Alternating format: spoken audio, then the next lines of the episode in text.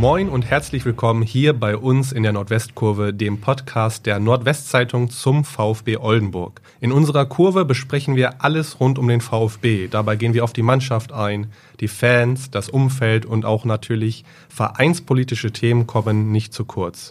Wir, das sind einmal Lars Blanke, ausgewiesener VfB-Experte, und meine Wenigkeit Sarom Siebenhaar. Lars, bevor ich irgendwas zu mir sage, vielleicht stellst du dich einfach mal selber vor. Ja, hi Sarom erstmal. Ähm, ja, ich bin Lars, ähm, bin seit dieser Saison intensiv beim VfB am Ball. Ähm, mit dem Aufstieg quasi in den Profifußball bin, sind wir da immer mehr eingestiegen und haben auch immer mehr und weitere Formate entwickelt. Ähm, grundsätzlich bin ich Oldenburger, seit vielen Jahren Fußballfan, selbst auch ein bisschen gekickt früher und ähm, verfolge den VfB natürlich als Oldenburger immer intensiv und seit 2014 dann auch bei der MBZ beruflich. Sarum, hast du auch schon mal einen Ball gesehen? Ja, mehr als einmal. Also ich kann, seitdem ich denken kann, äh, bin ich auch selber am Kicken. Ich glaube, seitdem ich vier, fünf bin. Und seitdem hat der Ball auch meinen Fuß nicht verlassen. Nie wieder? N nie wieder. Also ich habe auch keine Pausen oder so gemacht. äh, früher war es mal ein bisschen besser. Mittlerweile kickt man dann ja nur noch zum Hobby neben Beruf und Familie. Ne? Das muss man ja auch irgendwie miteinander vereinbaren. Hat es nicht zum Profivertrag gereicht? Nee, sonst würde ich, glaube ich, auch. Sonst würdest du hier nicht stehen. nee, sonst, sonst ah, würde ich hier nicht stehen. Das wäre ja. traurig. Ähm, bin auch, bin auch selbst äh, glühender Anhänger. Ähm, von welchem Verein sage ich vielleicht im späteren Verlauf. Ah, da mauert er ist, der, er ist auf jeden Fall, gute Mann. Er ist auf jeden Fall nicht, äh, hat nicht die Farben grün-weiß. Das so viel kann ich schon mal verraten. Und ist wahrscheinlich auch kein Drittligist. Und auch kein Drittligist, nein, das stimmt. Ah. Ja, und wie gesagt, den VfB verfolge ich äh, auch seit dieser Saison eher äh, etwas mehr. Ähm, der Verein war mir natürlich vorhin ein Begriff, klar. Ähm, also schon mal eine gute Grundlage. Ja, auf jeden Fall. Mhm. Ähm, aber dass man auch wirklich Spiele schaut, äh, da ich ja auch kein glühender Anhänger des Vereins jetzt bin, aber äh, trotzdem würde ich sagen, ich habe genug Ahnung von Fußball, äh, dass, dass, man da zusammen drüber reden kann. Ähm, Genau, und äh, ich freue mich drauf. Okay, dann bin ich dir also eine Schritt, Schrittlänge voraus. Ähm, ja, das Ich würde sagen, ich bin inzwischen wirklich gut drin beim VfB, bin auch bei Auswärtsspielen mit dabei, ähm, Heimspiele ohnehin. Von daher werden wir schon ein bisschen über die aktuelle Situation reden können und diskutieren können. Denn mir wurde gesagt, du sprichst gerne auch sehr kritisch und bist ein Fan von Zahlen. Ja, also ich natürlich, also ich bin jetzt kein, wie, wie man heutzutage sagen würde, Laptop-Trainer bin ich jetzt nicht, aber äh, und ich bin auch der Überzeugung natürlich, dass Zahlen nicht alles sagen, aber manchmal sprechen sie dann doch eine Wahrheit. Ähm, und äh, ja, schaue auch gerne mal kritisch drauf, nehme kein Blatt vor Mund. Das ist aber natürlich auch bei meinem eigenen Verein so. Da, Jetzt fängst ähm, du schon wieder mit deinem eigenen Verein. So lange werde ich neugierig.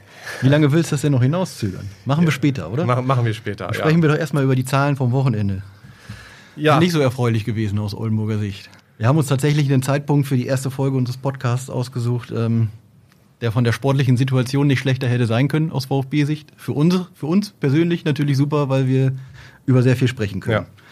Ja, ja 1-2 äh, verloren am Samstag in Ferl, beziehungsweise in Paderborn gegen den SC Ferl. Wenn ich mich nicht irre, sind es jetzt 14 Spiele mit nur einem Sieg. Und, ähm, sechs sieglose Spiele. Sechs sieglose Spiele, ab, abgerutscht vom neunten Platz, der war es mal in der Hinrunde, inzwischen auf den 18. Platz. Ähm, ja, die Stimmung wird inzwischen etwas schlechter rund um den VfB Oldenburg. Was ja, und ich bin auch gespannt, also auch innerhalb der Mannschaft. Also man kennt das ja auch vielleicht von sich selber, wenn es mal nicht so gut läuft und wenn das für eine gewisse Zeit anhält, dann ist man vielleicht auch mal in einer gewissen Situation vielleicht auch ein bisschen gereizter. Ja, nicht nur anderen Mitspielern gegenüber. Ja. Äh, und vor allem bei einer Mannschaft, die ja so in, in dieser Form ja auch noch gar nicht lange äh, so zusammenspielt. Ja, da ja, haben klar. sich noch keine mega Bindungen zwischen Spielern vielleicht ergeben. Mhm. Ähm, und da geht es dann vielleicht auch mal schneller, dass man sich anpumpt. Mhm. Und dass es dann auch nicht so gut weggesteckt wird. Ja. Ja, da muss ich sagen, ist mein erster Eindruck jetzt erstmal so, dass es im Team, glaube ich, weiterhin stimmt. Also mein Eindruck war auch beim Spiel gegen Ferl, dass da eine Mannschaft auf dem Platz gestanden hat, äh, die intakt ist. Man kann auch nicht sagen, dass der VfB in Ferl ein schlechtes Spiel gemacht hat. Nee, auf keinen Fall. Er hat jetzt auch nicht brilliert, so ehrlich müssen wir auch sein. Aber es war ein Spiel, sag ich mal, dass man so von einer Mannschaft, die in so einem Negativlauf steckt, schon erwarten kann. Man hat erstmal, ja, Wert darauf gelegt, defensiv gut zu stehen. Das hat auch relativ gut geklappt, sag ich mal. Und dann war es einfach, im Spielverlauf hat sich ein Spiel entwickelt. Also klassischer kann es nicht für, einen Mann, äh, für eine in der Krise steckende Mannschaft laufen, sagen Ja. wir es mal so. Erst verletzt sich mit Christopher Buchtmann nach einer halben Stunde ein potenzieller Leistungsträger, einer der größten Neuverpflichtungen, sag ich mal, die der VfB mit dem Aufstieg äh, Allein vom Namen. getätigt hat. Ne? Äh, zehn Jahre St. Pauli, das ist echt ein Name, wo ich glaube fast jeder Oldenburger noch vor einem Jahr gesagt hätte, der wird niemals für uns spielen. Ähm, leider steht seine Verpflichtung unter einem schlechten Stern bis jetzt. Ähm, erst Wadenbeinbruch im ersten Spiel in Duisburg, lange verletzt, jetzt wieder fit gewesen zum Jahresstart, dann muskuläre Probleme. Als er fit war, direkt ein Freistoßtor geschossen, Tor vorbereitet in Meppen mit einer Ecke. Ähm, dann wieder muskuläre Probleme und jetzt nach drei Spielen Auszeit zurückgekehrt, um sich nach 30 Minuten wieder zu verletzen, direkt runter. Ähm, die genaue Diagnose steht noch aus, aber es sind wohl wieder muskuläre Probleme. Und wenn ich mir vorstelle, dass die neu aufbrechen, wird das sicherlich etwas sein, was nicht innerhalb von vier, fünf Tagen Nee. äh, wieder weg ist, sondern sicherlich nochmal um zwei, drei Wochen verlängern. Das ist, glaube ich, auch eine schwierige Situation, weil als Spieler, klar, willst du auch so schnell wieder wie möglich wieder aufs Feld. Ja, nicht nur Und der auch, Spieler, auch, auch der auch, der Trainer. Mhm. Aber dann muss man ja auch schauen, das ist ja jetzt mehrmals passiert. Lässt, Ja. Ob man ihn dann nicht vielleicht doch, klar, sportlich läuft es jetzt nicht super, aber lässt du ihn dann vielleicht doch lieber noch mal eine Woche draußen? Oder weil- zwei? Ja, würde ich widersprechen, weil mehrmals passiert. Das erste war ein Wadenbeinbruch, das ist halt eine völlig andere Verletzung. Ja, ne? gut. Ähm, so, und jetzt ist er dann einmal mit muskulären Problemen ausgefallen. Das war nach dem Spiel in Meppen. Und jetzt ist es ein zweites Mal. Also jetzt muss man natürlich sagen, muss man genau hingucken und sagen, wann macht es das nächste Mal Sinn? Wir brauchen dich noch im Schlussspurt. Ähm, jetzt darf man natürlich nicht wieder zu früh anfangen. Ja, das war Rückschlag Nummer eins. Rückschlag Nummer zwei kurz vor der Pause. Ähm, faule Elfmeter. Robert Zitarski läuft seinem Gegenspieler Mal wieder. relativ ungestüm Mal wieder muss man in die. Hacken. Ja. Jetzt muss man sagen, es gibt sicherlich auch Schiedsrichter, die es nicht pfeifen, aber es ist eine vertretbare Entscheidung. Und wie du gerade eingeworfen hast, es ist nicht, halt nicht das erste Mal. Wir Das ist erinnern- keine Woche wir, her. Wir erinnern uns an den vergangenen Montag in Hannover gegen Halle. Da war es nicht nur einer, eigentlich im Klartext sprechen, hat er zwei, Zwei. Elfmeter äh, fast verschuldet. In der ersten Halbzeit hat er einen Pfiff nicht bekommen im Strafraum, wo er auch einem Gegenspieler in die Hacken läuft. Und Anfang der zweiten Halbzeit läuft dann nochmal einem Gegenspieler in die Hacken. Drei solche Aktionen in einer Woche. ist ein bisschen viel, Sarum, oder? Bin gespannt, wie er das wegsteckt. Wir hatten ja letztens schon privat ein bisschen drüber gesprochen, Ja. ähm, wie du da auch als Trainer reagierst. Äh, ich glaube, passieren kann es jedem Spieler. Ja, Ähm, absolut. Aber natürlich beschäftigt dich das trotzdem. Definitiv. Äh, und in zwei Partien, wo es ja auch, muss man ja auch so sagen, schon entscheidend war, dass es passiert ja. ist. ja. Ähm, er hat ihn ja jetzt gegen Ferl auf der Bank gelassen. Ja, Äh, ich glaube auch durchaus, dass, dass er ihm hätte eine Pause geben wollen vom Kopf her. Ging Genau, dann natürlich um, nicht mehr. Genau, um ein bisschen zu schützen und dann verletzt sich Buchmann und schon ist Ja. er wieder drin. Ne? Und äh, ist ja natürlich maximal unglücklich gelaufen. Ja. Also, und ich, Unglücklich ja, aber also spätestens jetzt muss es einen Lerneffekt geben. Ne? Also ich weiß nicht, wie du das siehst. Ähm, die Gegenspieler sind natürlich auch cleverer geworden in der dritten Liga mit so einem Aufstieg. Und wenn jemand sieht, da kommt von hinten einer mit vollem Tempo an, dann reicht halt häufig einfach das Bein reinzustellen, den Körper reinzustellen. ja, ja, viele Faktoren. Also, ich, es gibt diese schöne, da sind wir bei der Statistik. Ah, Äh, sieben, sieben an der Zahl. Elfmeter hat der VfB Ja. Jetzt in der Liga schon verschuldet. Die ich weiß, meisten, ich weiß gar nicht, wahrscheinlich Minuswert. Ne? Ja. das sind die meisten. Und äh, wie gesagt, da waren auch einige dabei, äh, die hätten auch mehr sein können, ich sag's mal so, die äh, einfach nicht gepfiffen worden sind. Und ich habe mir da auch die Frage gestellt, woran liegt das? Mhm. Also du hast eben ja schon angesprochen, bessere Gegenspieler natürlich als, er, als in der Regionalliga, das ist ja völlig klar. Aber auch die Schiedsrichter, die sind deutlich besser. Die haben vielleicht ein besseres Auge, sind geschulter, was das alles Ja. angeht. Das ist ja nochmal alles ein ganz anderes Level. Das ist richtig, Äh, ja.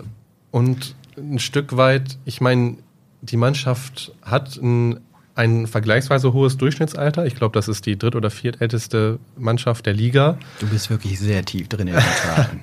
Das stimmt. Das kann ich jetzt Ähm, weder bestätigen noch äh, widersprechen. Ich kann es dir versichern. Ah, ich glaube, okay. irgendwas mit 29,7. 29,7. Also definitiv war ein Ziel, das weiß ich, äh, mit dem Aufstieg, das haben da auch Sebastian Schachten, der sportliche Leiter vom VfB, mehrmals gesagt, Erfahrung in die Mannschaft zu bringen. Ja, Einfach natürlich dadurch- Erfahrung, dadurch- aber äh, was bedeutet, wenn du hast einen Wegner, der ist boah, 34. müsste ich lügen, 34, Abja ist auch 34. Natürlich die haben für einen Fußballer ist das äh, vergleichsweise alt. Aber es bedeutet, ich finde, Alter bedeutet nicht gleich Erfahrung. Weil auf dem Level haben die beiden, oder klar, Abja, ich glaube, der hat über 100 Dritt- Drittligaspiele. Ja. Aber auch viele andere, die 28, 29 sind, die haben vorher noch nie dritte Liga gespielt. Ja. Und da dann von Erfahrung zu sprechen, finde ich schwer. Ja. Und gerade solche Szenen im 16er, da musst du schlauer einfach Ja, agieren. Und Es ist, ähm, die Gegner wissen das. Es sind ja nicht also umsonst. inzwischen wissen äh, es die Gegner auf jeden Fall. ja. Ähm, also gerade, also ich muss wirklich sagen, bei dem Pfiff am Wochenende in, äh, in Paderborn gegen Fehl, ähm, Du hast gesehen, ich er wollte wirklich, wirklich, wirklich den Eindruck gehabt, der Ferler Spieler, ich weiß gar nicht, ich glaube Tukbenio war es, das. Genau. ähm, hat das Spiel am letzten Montag gesehen und hat wirklich nur darauf gewartet, dass er diesen Kontakt kriegt. Also Ja. ich hatte keinen anderen. Der Trainer Dario Fossi hat sich natürlich tierisch aufgeregt. Er ist äh, eher ein emotionaler Typ. Er hat ja nicht ganz Unrecht, wenn er sagt, ähm, ich glaube, das Zitat war, in Deutschland wird man für so eine Aktion ausgepfiffen, also als Stürmer, äh, dass man den Kontakt sucht und hinfällt. In, Eng äh, in, in England natürlich, nicht in Deutschland. In Ja. England wird man so, für so etwas ausgepfiffen. Ja, da machen das aber auch genug. in Deutschland bekommt man einen Elfmeter, ja. Also da, das ist halt Profitum. Man muss wissen, das gehört zum Geschäft ja einfach dazu, dass äh, man solche Kontakte sucht, äh, dass das natürlich auch, also es wird nicht trainiert, aber es wird natürlich schon gesagt, Leute, verhaltet euch clever, äh, wenn ihr seht, ihr kriegt einen Kontakt im Strafraum, dann fallt hin. Das ist ein Problem. Ähm, Trotzdem stand es ja dann nur 1-0. Korrekt. Ja, Ich wollte gerade also- nicht gerade auch überleiten. Das war der zweite Rückschlag, dann gab es den dritten Rückschlag. Nachdem der VfB 1-1 ausgeglichen hat, äh, kurz nach der Pause, kam Herr Krasniki nach schöner Vorarbeit von Manfred Starke. Ähm, ist der VfB echt gut im Spiel. Man hatte wirklich den Eindruck gehabt, da ist mindestens dieser Punkt drin. Fehl war jetzt nicht furchtbar, furchtbar überzeugend. Also es war ein Spiel auf, auf Augenhöhe, würde ich jetzt Würde ich mal auch sagen. sagen, ja. Was ja aus VfB-Sicht in dieser Situation in Ordnung ist. Ja, und dann Stichwort Erfahrung macht in Marc Stendera zwar nur 27 Jahre jung, wenn wir mal auf deine Alterszahlen Ja, zu sprechen aber- aber ein enorm erfahrener Mal, also Spieler das, natürlich. das weiß auch, äh, das wissen auch meine Jungs in der äh, Kreisklasse, dass, dass du da mit Gelb und dann, was ich bezeichnend fand, war, dass er danach aufgestanden ist und hier die Geste mit dem mit der Hand gemacht hat, er solle aufstehen, das wäre nichts gewesen. Hm. Wo ich mir denke, klar, er bleibt einen Moment stehen, aber der muss das wissen, dass er da mit einer gelben Karte Ich glaube ehrlich gesagt, dieses Abwinken ist ein spontane, spontaner Reflex im Spiel. Ich glaube, er hat sofort gewusst, was ist. ja, Ähm, Aber gerade das sind ja, das sind ja eig- eigentlich die Spieler, die du ja geholt hast, Ja. damit sowas eigentlich nicht passiert. korrekt. Nein, das ist genau das, was ich meine. Wenn es alles schief läuft, dann läuft auch wirklich alles schief, weil das ist ein Spieler, dem darf das nicht passieren. Der hat äh, zig Bundesligaspiele gemacht. Der ist jetzt gerade auch im Kommen gewesen. Also man muss sagen, so hat einen besseren Eindruck gemacht die letzten zwei, drei Spiele. Ja, find auch ein bisschen fitter geworden. Ist ein Spieler, der für den VfB grundsätzlich total wichtig werden kann, wenn er fit ist, weil er verteilt den Ball im Mittelfeld. Der kann auch gefährliche Standards schießen. Ähm, ist definitiv ein wichtiger Faktor, aber ja, nur für we wer es nicht gesehen hat, also eine Szene fast auf Mittellinie ähm, ungefährlich aus Sicht des VfB. Ähm, und Stendera will in einem Zweikampf, naja, vor, vor den Gegner kommen mit einer Grätsche. Der Gegner stellt auch da clever seinen Körper und sein Bein dazwischen. Und dann ist es halt eine glasklare gelb-rote Karte, wenn man schon gelb hat. Ne? Ja. Das kostet. Ja, Nicht nur sportlich. Ah, ich weiß gar nicht, ob das äh, teamintern kostet, wenn es ein Foul war. Ich glaube, da klären ja, da kosten eher so In Undiszipliniertheiten. Ja, gut. Ähm, vielleicht kostet die gelbe Karte, die hat er sich nämlich unclevererweise beim Meckern kurz vor dem äh, Foul, also beim Ja. Foul Elfmeterpfiff geholt. Ja. Also es war tatsächlich auf gar keinen Fall der Tag von Marc Schendera und auf gar keinen Fall der Tag vom VfB, denn dann vier Minuten später fällt das 1-2 nach einem langen Einwurf. Auch den kann man sicherlich besser ver äh, verteidigen, aber Aber es ist ein Mannschaftssport, ne? Also klar bist du dann einer weniger. Aber vorher, du hast es erwähnt, war, hat, hatte der VfB ja eigentlich eine gute Phase. Ja. Aber wie finde ich eigentlich in vielen Spielen diese Saison, es fehlt so der letzte, ja, dieser letzte Punch, wie man so schön sagt, mhm. diese letzte, also das ist jetzt mein Eindruck, du kannst mir gerne widersprechen, wenn du möchtest, aber diese letzte Entschlossenheit, also ich spreche nicht ab, dass die fighten und kämpfen, das sagt Fosse ja auch nach jedem Spiel, aber irgendwann muss man erstens auch sagen, ja gut, aber nur kämpfen und fighten reicht nicht und es fehlt einfach, also mir fällt niemand anderes ein außer Wegner, der wirklich, also wer supportet ihn? Wer unterstützt ihn? Ja. Also das er wäre. Keine Entlastung. Wenn wir jetzt dann langsam auf die immer mehr aufkommende Trainerfrage überleiten, ähm, wäre das jetzt erstmal, bevor wir über Dario Fossi selbst äh, sprechen, ähm, mein Hauptkritikpunkt tatsächlich, äh, dass er es nicht mal mit einem zweiten Stürmer versucht. Ähm, weil ich finde nicht, dass es an der Einstellung oder an der Einsatzbereitschaft liegt. Ich habe auch in den Eindruck, den, den, Eindruck in den Spielen, dass der VfB oft gut in den Zweikämpfen Die laufen, ackern. Genau. Das sieht man ähm, ja. Was mir fehlt, ist tatsächlich einfach eine zweite Variante, eine zweite Alternative, wenn es nach vorne geht. Weil Max Wegner ist einfach nicht der klassische Mittelstürmer. Das weiß, glaube ich, inzwischen in Oldenburg, in der dritten Liga und damit in ganz Deutschland wahrscheinlich jeder. Ja. Und ähm, so wichtig er für die Mannschaft ist und äh, ist ja auch ein unbestrittener Stammspieler, aber er braucht vorne Unterstützung, weil er ist nicht derjenige, der hohe Bälle ablegt, er ist nicht derjenige, der bei Querpässen im 5-Meter-Raum irgendwo rumlungert und versucht, den Ball über die Linie zu drücken. Ähm, und da würde ich mir einfach wünschen, oder hätte mir auch schon in den letzten ein, zwei Spielen gewünscht, dass ein Orhan Ademi, das ist ja immerhin das ist ein, ein bekannter Zugang ja, am letzten ein, Tag des ja. Äh, Wintertransferfensters verpflichtet. Also jeder, der zweite Liga die letzten sieben, acht Jahre verfolgt hat, der kennt, glaube ich, den Namen Ademi, der hat ja. lange bei Fürth gespielt, hat Braunschweig auch. Ähm, Braunschweig hat äh, damals die, Relegation, die Aufstiegsrelegation mit Fürth gegen ähm, den HSV gespielt sogar. Ja. Und ja, er hat auch das Jahr äh, mit Braunschweig in der Bundesliga gespielt. Ja. Ähm, klar, der ist jetzt, also der, dem muss man natürlich auch eine gewisse Eingewöhnungszeit jetzt äh, aus Sicht des Trainers äh, gewöhnen äh, geben.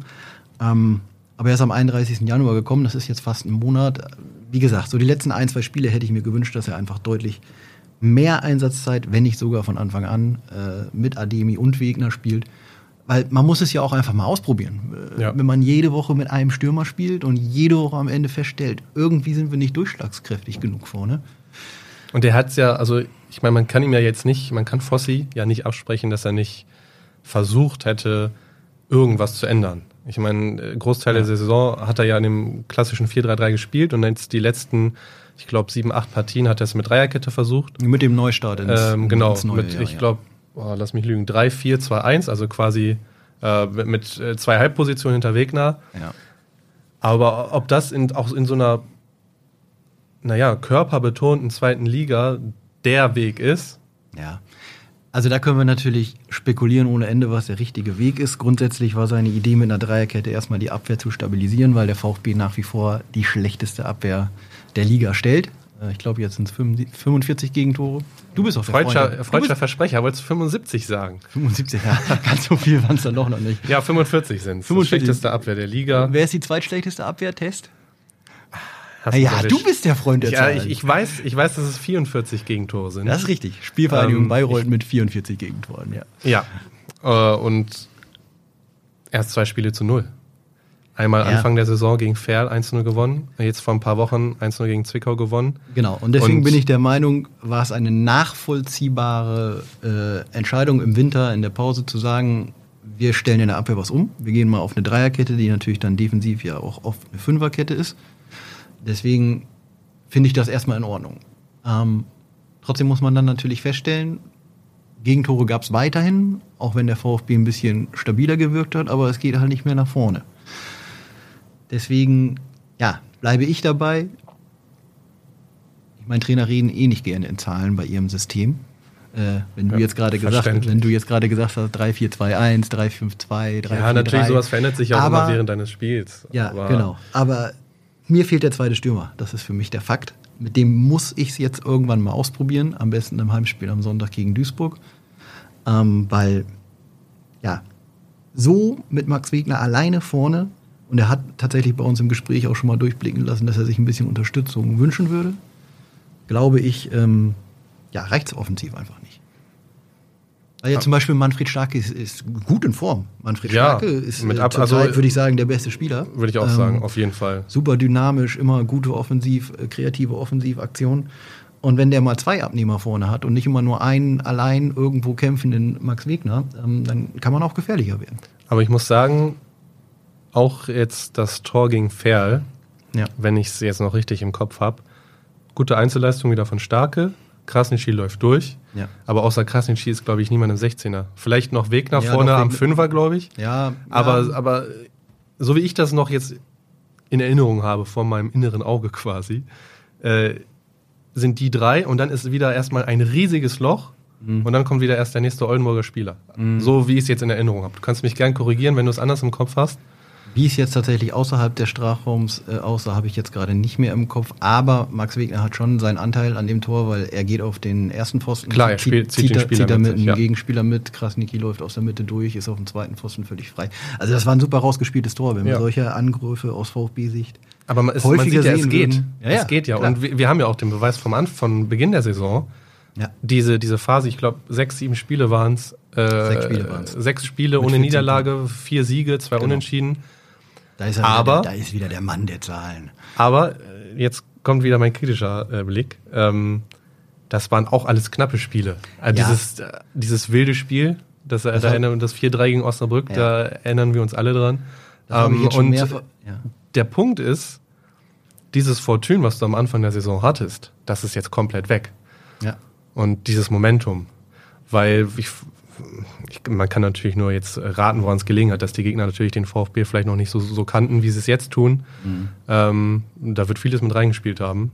Also Und so, so eine recht, Saison ist gebe ja lang. Gebe ich dir recht, dass die Siege knapp sind, aber das ist wenig verwunderlich, weil das der VfB jetzt als, Ja, natürlich, als Aufsteiger. als Aufsteiger jemanden einfach mal eben so ausspielt. Aber spielt, ähm, Elversberg ist auch Aufsteiger. Ja. Guck, schau dir an, wo die stehen. Ja, das ist natürlich das krasse Gegenbeispiel. Da, da hast du recht.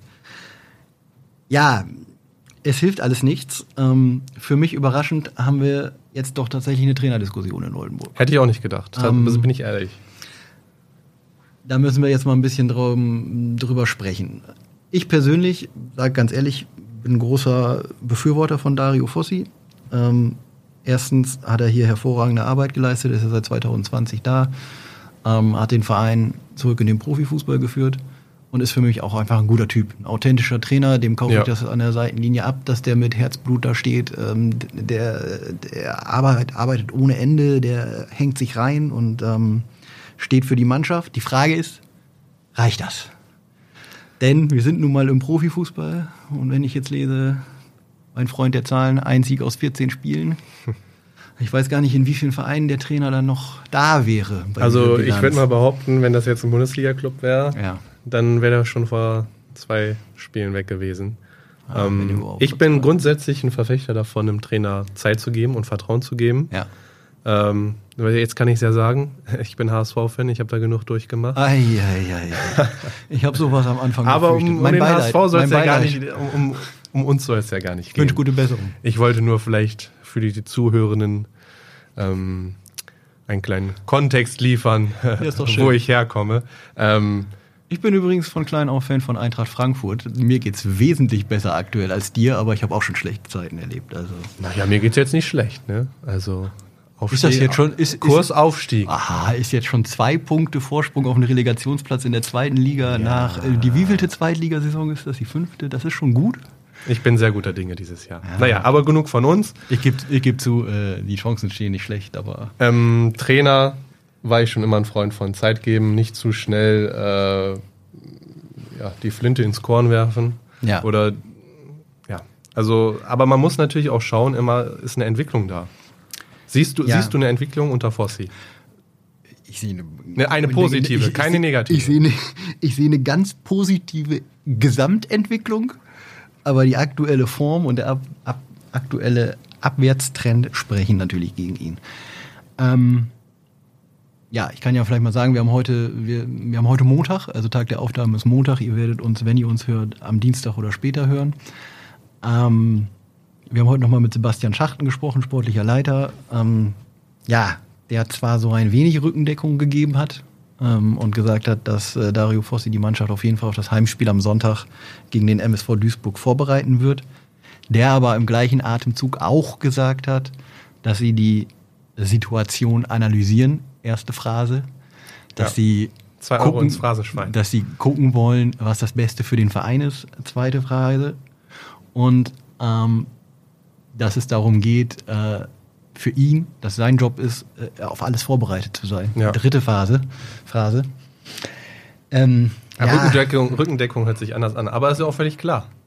es klingt tatsächlich so, als ob äh, ja, Dario Fossi am Sonntag gegen Duisburg gewinnen muss. Ansonsten kann ich, ich- mir vorstellen, war es es leider, weil nochmal, ich bin großer Befürworter, leider sein letztes Spiel, weil irgendwann zählen dann halt die nackten Zahlen. Und das kennst du ja. Ergebnis. Ist, Fußball ist immer noch ein Ergebnissport.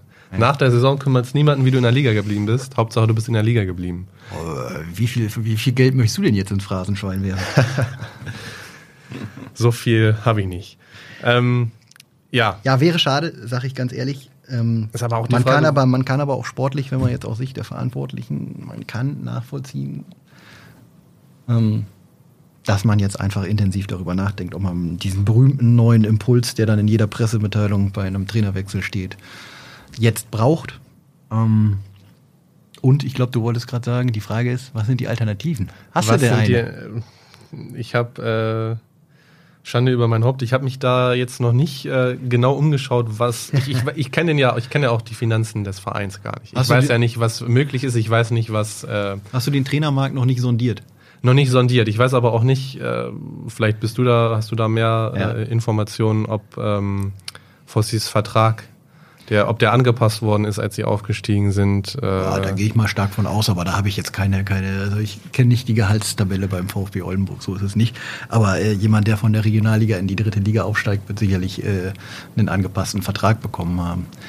Ähm, ja, die Frage nach der Alternative ist tatsächlich, es muss eine sein, die nicht zu teuer ist.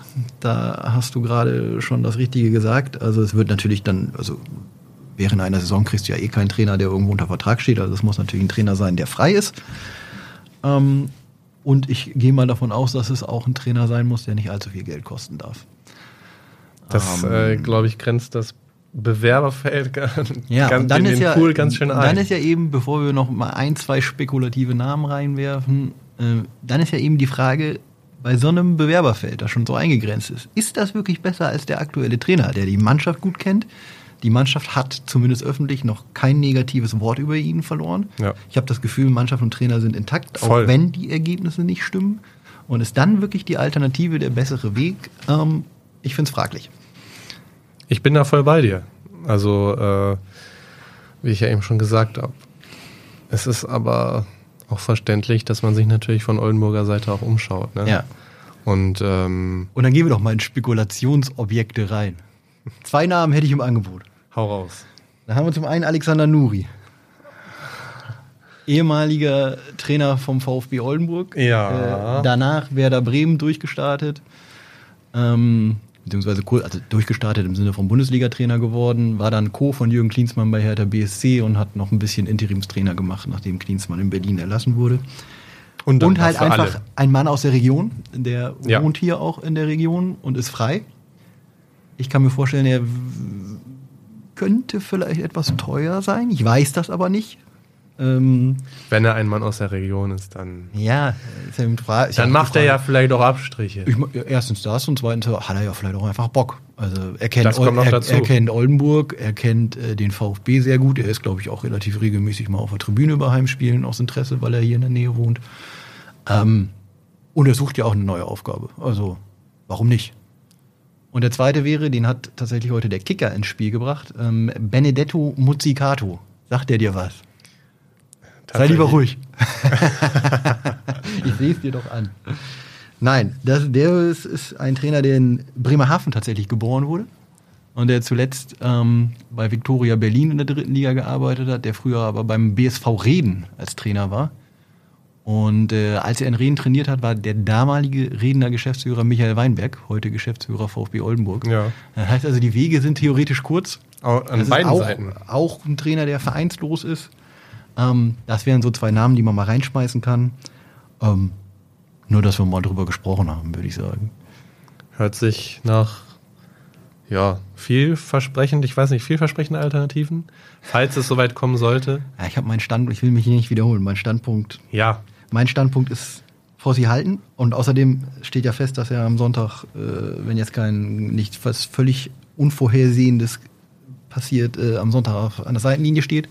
Und vielleicht gewinnt der VfB auch. Man kann ja auch mal so eine ja, die berühmte Wagenburg-Mentalität vielleicht zwischen Trainer und Mannschaft entwickeln, dass man sagt, jetzt erst recht, äh, jetzt zeigen wir es den Leuten mal, nachdem hier jetzt dann doch ein bisschen Unruhe aufgekommen ist, dass man noch eher zusammensteht, äh, dass man noch äh, heißer in ein Spiel geht. Und Duisburg, der Gegner, ist nun wahrlich keine Übermannschaft am Sonntag. Man muss auf VfB-Sicht auch sagen, ja, da wird es dann auch, egal wer an der Seitenlinie steht, da muss mal ein Sieg her. ja, Duisburg, du hast es ja eben schon erwähnt, ähm, relativ, Erzähl mir doch mal ein paar Zahlen über Duisburg. eine rela- relativ unauffällige Saison, Saison, würde ich sagen. Also, äh, ja, relativ großer Name würde, würden wir, glaube ich, beide sagen für die dritte Liga. Ja, ja, definitiv. ähm, ähm, ja, laufen dem Namen ein bisschen hinterher, sind Mhm. ja absolutes Mittelmaß. Ich glaube, Ja. 29 Tore geschossen, 30 kassiert, äh, sind nur, nur zwei erzielte Buden mehr als unser VfB. Ja, Ähm, zwölfter Platz, ähm, da geht nach vorne nichts, nach hinten nichts. ja. Aber man könnte natürlich jetzt äh, ja, sich sehr weit aus dem Fenster lehnen und sagen, wenn Oldenburg gewinnt am Wochenende, Ja, dann äh, sind es nur noch sechs Punkte auf Duisburg, glaube ich. ja. Und Du bist der Mann der Zahlen. da Ja, kann man äh, vielleicht auch Mannschaften, die sich gar nicht im Abstiegskampf wähnen, wieder reinziehen. Ganz gefährlich. Ne? Frag mal Werder Bremen vor ein paar Jahren. Die waren äh, zehn Spieltage vor Saisonende quasi gerettet und haben dann alles verloren. Ja, definitiv. Der VfB könnte, könnte mit einem Heimsieg ähm, ja nicht nur, nicht nur auf sechs Punkte an Duisburg rankommen, sondern da natürlich auch so ein bisschen Alarmstimmung auslösen. Ne? Die Duisburg hat jetzt am letzten Wochenende zu Hause nur 0-0 gegen Meppen gespielt. Das ist auch eine Enttäuschung aus deren Sicht. Ähm, hab gelesen, dass der Trainer durchaus offensiv Probleme ausmacht als entscheidender Faktor in dieser Saison, was ja auch dafür spricht, wenn Ja. sie nur zwei Tore mehr als der VfB geschossen haben. Ähm, und klar ist das ein Name, der jetzt noch bezogen auf die Abstiegszone recht komfortabel dasteht, aber das kann ganz, ganz schnell gehen. Äh, Schneller es sind noch als- 14 Spiele. Ähm, da werden noch einige Punkte vergeben. 42, um genau zu sein. Stark. Ja, ich bin gespannt. Ähm, das ist aus VfB-Sicht, muss man sagen, weil es kommen ja einfach, danach geht's nach Osnabrück. Da muss man mal ganz ehrlich sagen, egal wer an der Seitenlinie da steht, äh, da ist man ganz klarer Außenseiter. Die sind richtig gut in Form. Muss aber auch nichts heißen. Bayreuth, Nein, das muss Bayreuth hat, was- ja. äh, hat gezeigt, dass, wie es gehen kann. Ja, Und Das das, muss halt- ja eigentlich auch, klar, du, gegen 60 hast du auch 2-2 gespielt. Auch wenn man ehrlich sein muss, das Mhm. hätte, ich glaube, fünf Minuten vor Schluss hätte da niemand mehr mit, gerechnet. Ähm, wenn du dir das 1-2 alleine anguckst, wird Ja. wahrscheinlich keines der nächsten 1000 Spiele, wo es 0-2 in der 89. Minute zwischen dem VfB und 1860 steht, wird nochmal 2-2 ausgehen. Glaube ich auch. mal. Aber eine der, ja, sag ich mal, Eckpfeiler des Erfolgs, wieder ein paar Euro ins Phrasenschwein, Ja. ist ja auch, die Heimspiele einfach erfolgreich zu bestreiten. Und Daran du wirst es wissen, Oldenburg ist die schlechteste Heimmannschaft der Liga. Korrekt. Zehn Punkte, glaube ich. Ne? Ja. Auswärts, glaube ich, elf oder zwölf, also El- auch nicht elf. viel besser, aber Ja, aber es ist halt auswärts. Ja. Es sind elf auswärts und zehn Genau. zu Hause tatsächlich. Und der letzte Heimsieg, äh, wenn ich mich jetzt aus dem Kopf nicht irre, war tatsächlich dieses von dir angesprochene wilde 4 zu 3 gegen Osnabrück. Wenn ich mich jetzt nicht völlig irre, weil danach war nur Zwickau war da war der auswärts. Auswärtssieg in Zwickau. ja. Danach war noch der Auswärtssieg in Dortmund.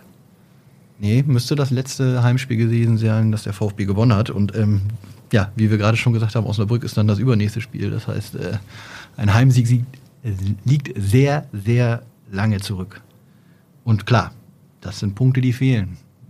Viele Mannschaften äh, holen zu Hause ihre Punkte und legen damit dann den Grundstein zum Klassenerhalt. Ne? Und ähm, wenn man sieht, dass der VfB ein schwieriges Restprogramm hat, dann geht's auch nur irgendwo über Heimsiege, weil gerade auswärts ähm, bei einigen der Aufstiegskandidaten wird's verdammt schwierig.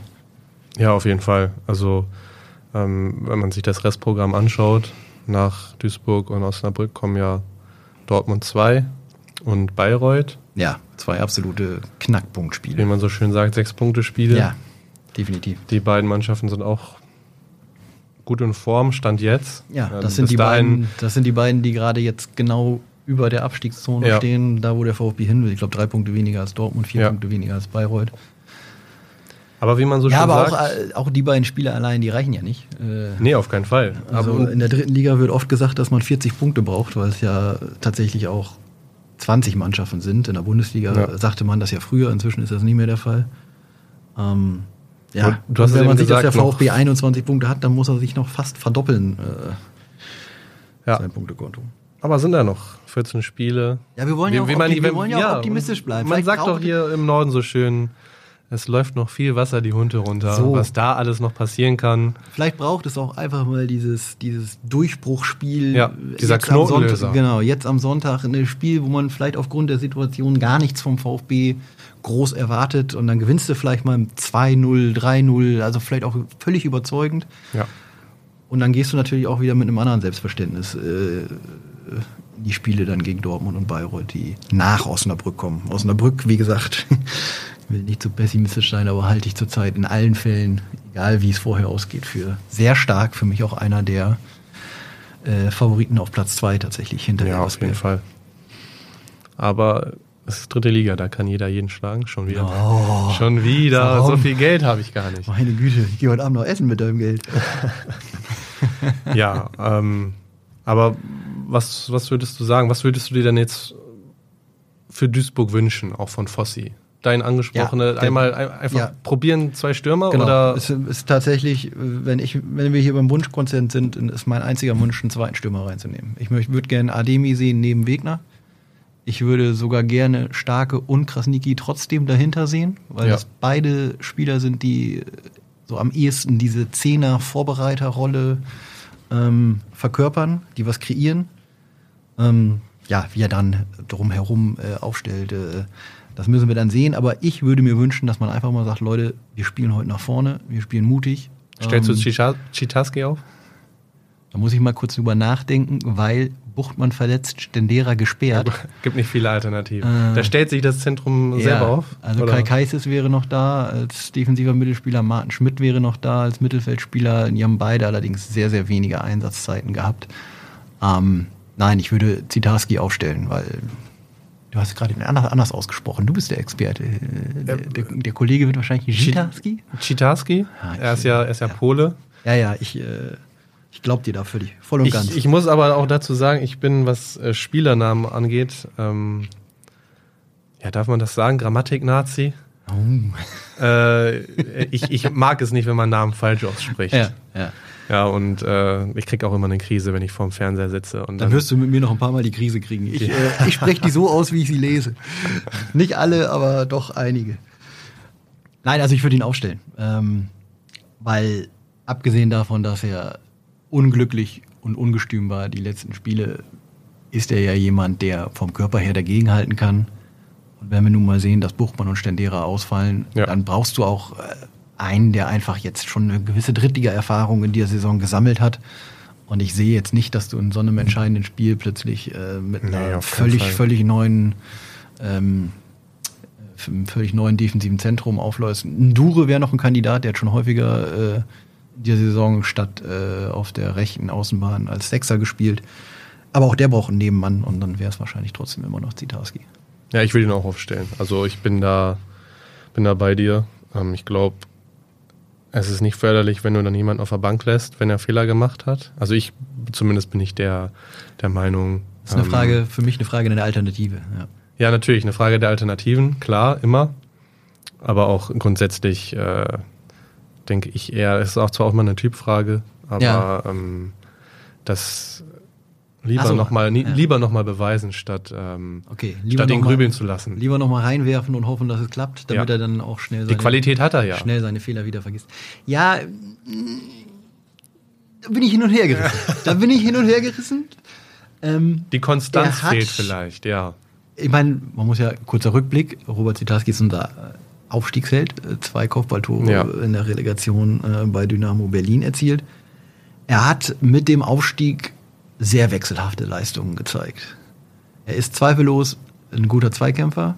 Er ist zweifellos ein sehr guter Kopfballspieler. Ich erinnere mich da zum Beispiel auch an das Siegtor in Dortmund kurz vor Schluss. Äh, euphorisch gefeiert von über 1000 Oldenburgern in der BVB-Arena. Äh, ja, absolutes Stimmungshighlight gewesen. Aber er hat natürlich auch klare Grenzen im Spielaufbau, im Passspiel. Und jetzt hinzu kommt, ähm, muss er halt einfach in den Zweikämpfen besser aufpassen. Und ich habe ja auch eingangs der Folge schon gesagt, dass wir auch natürlich über vereinspolitische Themen sprechen. Und ich, äh, ja, was gäbe es da Besseres als die ominöse Stadionfrage?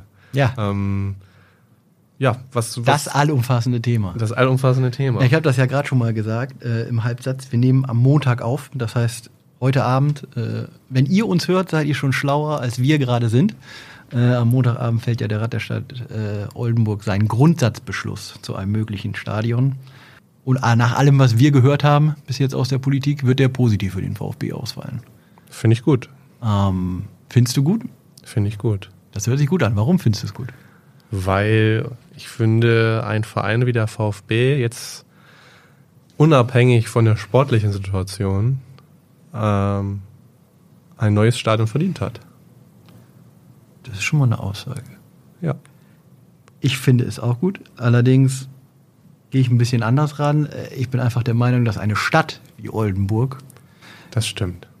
es hinkriegen muss und das nach jahrzehntelangen Warten, Diskutieren, ganz wegwischen das Thema, wieder warten, es hinkriegen muss, Drittliga-Fußball zu gewährleisten oder eine Arena hinzustellen und wenn es ein kleines Schmuckkästchen ist, ähm, in der man Profifußball spielen kann. Denn ganz ehrlich, wenn die heute Abend wieder erwarten, Nein sagen würden, Klammer auf, ähm, es wird im Normalfall nicht passieren, weil sowohl äh, SPD, CDU als auch die anderen Parteien, außer die Grünen und die Piraten, haben schon vorher gesagt, dass sie äh, positiv abstimmen werden. Also es müsste heute Abend quasi wirklich zu einer kompletten Kehrtwende kommen.